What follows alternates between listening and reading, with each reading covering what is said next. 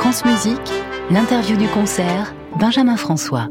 Une interview du concert avec deux invités, tout d'abord Fatma Saïd et ensuite Pietari Inkinen. Bonsoir Fatma Saïd, vous nous avez ravis ce soir avec la Scheherazade de Maurice Ravel. Que représentent pour vous ces trois mélodies sur des poèmes de Tristan Klingsor? Euh, la Scheherazade, c'est un morceau que j'adore interpréter. J'ai déjà chanté la Scheherazade sur euh, mon premier album, euh, El Nour, il y a trois ans maintenant. Et euh, je me souviens bien que j'ai vraiment aimé enregistrer ce morceau. C'était avec piano, si on fait la comparaison avec aujourd'hui, parce qu'aujourd'hui c'est avec l'orchestre. Et les couleurs qui sortent de l'orchestre sont tellement spéciales et c'est une chose que euh, le piano euh, seul ne pourrait pas produire. Donc je suis très heureuse de faire ce morceau avec l'orchestre aujourd'hui. L'orchestre, il joue très très bien. C'est un grand d'honneur, vraiment. Et avec Maestro Inkinen, il est un chef d'orchestre formidable. Fatma Saïd, je me suis laissé dire que parfois vous avez des idées d'instrumentation intéressantes. Vous pouvez rajouter une flûte naï, par exemple, à la place de la flûte traversière. On est où exactement entre l'Orient et l'Occident avec ces trois mélodies de Maurice Ravel? On est dans l'Orient et dans l'Occident euh, en même temps parce que même si euh, on parle de le monde oriental et le monde un peu exotique, euh, Asie et tout le monde dans l'est du monde, la musique et la manière de chanter et interpréter et la voix classique et le monde occidental. Et je pense que le texte est un peu euh, imaginer. C'est un monde un peu loin de la personne qui l'écrit. Donc il y a beaucoup d'imagination, peut-être des choses qui n'existent euh, pas exactement comme ils sont écrits, mais j'aime beaucoup cette imagination parce que ça me donne une aide euh, d'avoir des images dans ma tête différentes que celles que j'ai déjà et ça, ça m'aide d'interpréter dans une manière intéressante et, et différente. Fatma Saïd, Ravel avait choisi ces trois mélodies parce qu'elles étaient justement difficiles à mettre en musique. Est-ce que vous ressentez, vous, en tant que soprano, en tant que chanteuse, cette difficulté qu'a eu Ravel de mettre en musique ces paroles de Tristan Klingsor? Je dois dire que Ravel, il, était génial de mettre la musique sur ses paroles parce que moi, quand je chante euh, ces trois mélodies, j'ai le sentiment que je parle. Et j'aime ce sentiment quand je chante en général parce que il a pris les paroles et il a mis une mélodie pour chanter.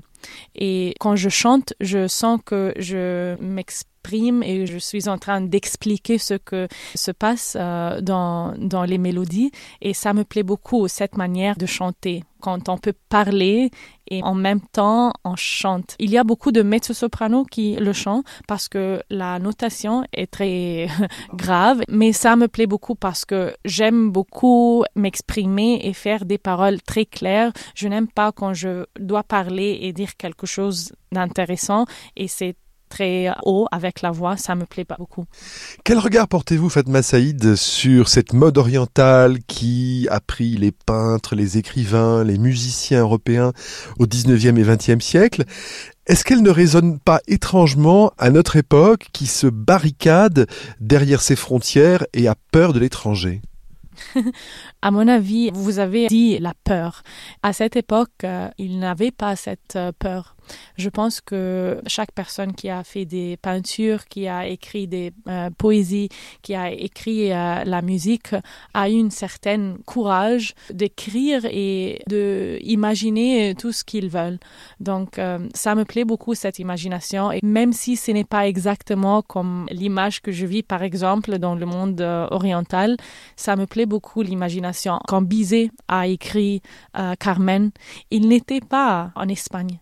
Et il a imaginé ce monde, il a imaginé le son de l'Espagne et garder le désir intact. C'est important pour vous, Fatma Saïd, de tendre des ponts entre Orient et Occident. On a besoin de pouvoir continuer à échanger des idées, à se côtoyer c'est une chose que je fais un peu naturellement parce que je me sens comme ça. Je suis née en Égypte, j'ai grandi au Caire, je parle arabe évidemment, mais j'ai fait mes études à Berlin et à Milan et maintenant je vis à Londres. Donc j'ai ces deux mondes en moi et je pense que je fais la même chose euh, sur scène et avec la musique parce que c'est très difficile pour moi. C'est je sens que je dois seulement chanter le classique, je dois seulement chanter euh, l'opéra j'aime ça beaucoup, j'aime la musique de chambre, mais il y a une partie en moi qui est très orientale, qui est très arabe, qui est très égyptienne, on peut dire, que je ne peux pas représenter quand je suis en scène. C'est en moi et je ne peux pas le sortir. Merci beaucoup Fatma Saïd. Merci à vous. Continuez de nous faire rêver entre Orient et Occident et on écoute Zaïd, opus 19 d'Hector Berlioz. Et vous êtes accompagné au piano par Malcolm Martineau. À bientôt. À bientôt, merci beaucoup.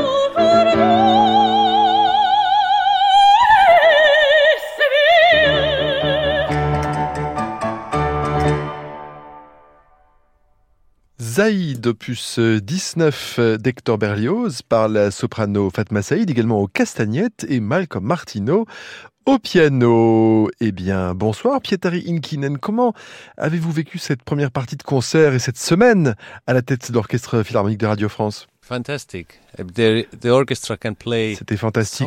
L'orchestre peut jouer tellement doucement et uh, ils sont tellement sensibles à la création d'atmosphère et de couleurs. C'était merveilleux. Oui, on vous sent heureux de vous être euh, retrouvé à, à diriger du répertoire français avec un orchestre français, n'est-ce pas? Of course.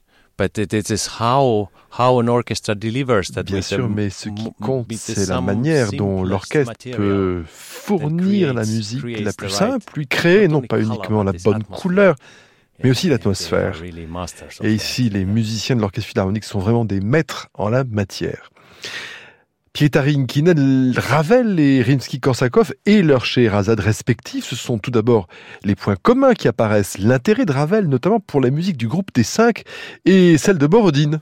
both Scheherazades now it's a uh, very different influence, different spices Les deux Both celle de Ravel et Rimsky-Korsakov, partagent les mêmes résultats. Il s'agit d'épices très différentes pour les deux um, compositeurs. Mais oui, c'est évident, Rimsky-Korsakov est un compositeur russe.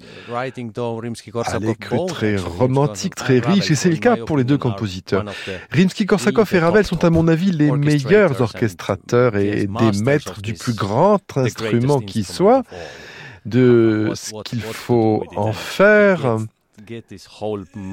et de la palette maximale qu'il offre. Dans leur propre style, Ils sont tous les deux absolument excellents. Entre Ravel et Rimsky-Korsakov, Pietari Inkinen, euh, s'agit-il bien du même exotisme en musique?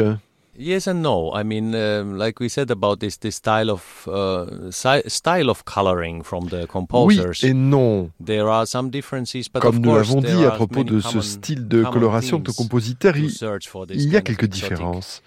Et bien sûr, il y a de nombreux thèmes communs à la recherche de ce um, type de couleurs exotiques et d'ambiance exotique. Et à l'insertion dans les histoires pour garder la pauvre Scheherazade en vie une nuit de plus it remains- et encore une nuit en plus.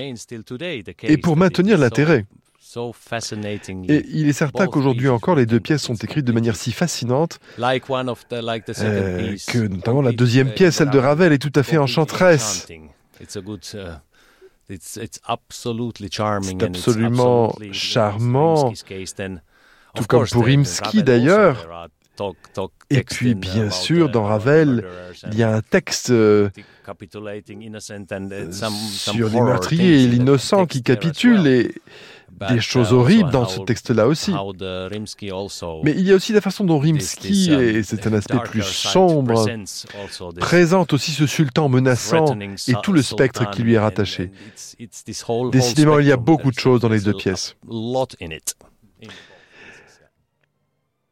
Pensez-vous, euh, Pietari Inkinen, que Sibelius ou Wagner, qui a beaucoup fasciné Sibelius à un moment de sa vie, euh, notamment à son poème symphonique Lemminkainen, en portent les traces? Auraient-ils pu se passionner tous les deux pour la conteuse des mille et une nuits? On se dit que l'exotisme de Sibelius et de Wagner, c'est la Kalevala et les légendes indo-germaniques. Da gibt es viele Ähnlichkeiten auch, natürlich mit, mit Richard auch und hat Il y a beaucoup de similitudes, y compris bien sûr avec Richard Wagner, qui a trouvé sa propre version qui fonctionne à la scène. Et Sibelius a aussi les mêmes sources à partir du début. Et Themen il a aussi fait un grand opéra prévu sur ces thèmes. Cela serait devenu euh, Lemminkainen et euh, le signe de Tournella en porte la trace. Ça aurait dû être quelque chose d'absolument fantastique.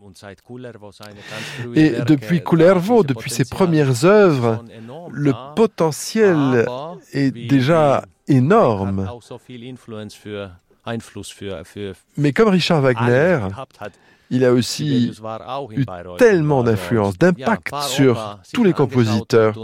Sibelius était présent à Bayreuth et il avait euh, déjà assisté à quelques opéras. Et il s'est demandé comment faire de la concurrence à Wagner. C'est impossible. Et puis aussi Wagner euh, s'est aussi posé la question après Beethoven, Brahms aussi, comment écrire une symphonie après Beethoven? C'est impossible. Comment continuer après euh, Beethoven. Qui sera le suivant? Et à la fin, simplement, il a, Sibelius a écrit des symphonies. mais nous n'avons pas d'opéra, hélas. Et donc, Sibelius a tout à fait décidé, après ses expériences à Bayreuth, de composer ses poèmes symphoniques, de se concentrer sur les symphonies. Et nous avons donc ce matériel fantastique. Oui, cela aurait été bien d'avoir un opéra à partir du Kalevala de Sibelius, mais malheureusement, il n'y en a pas.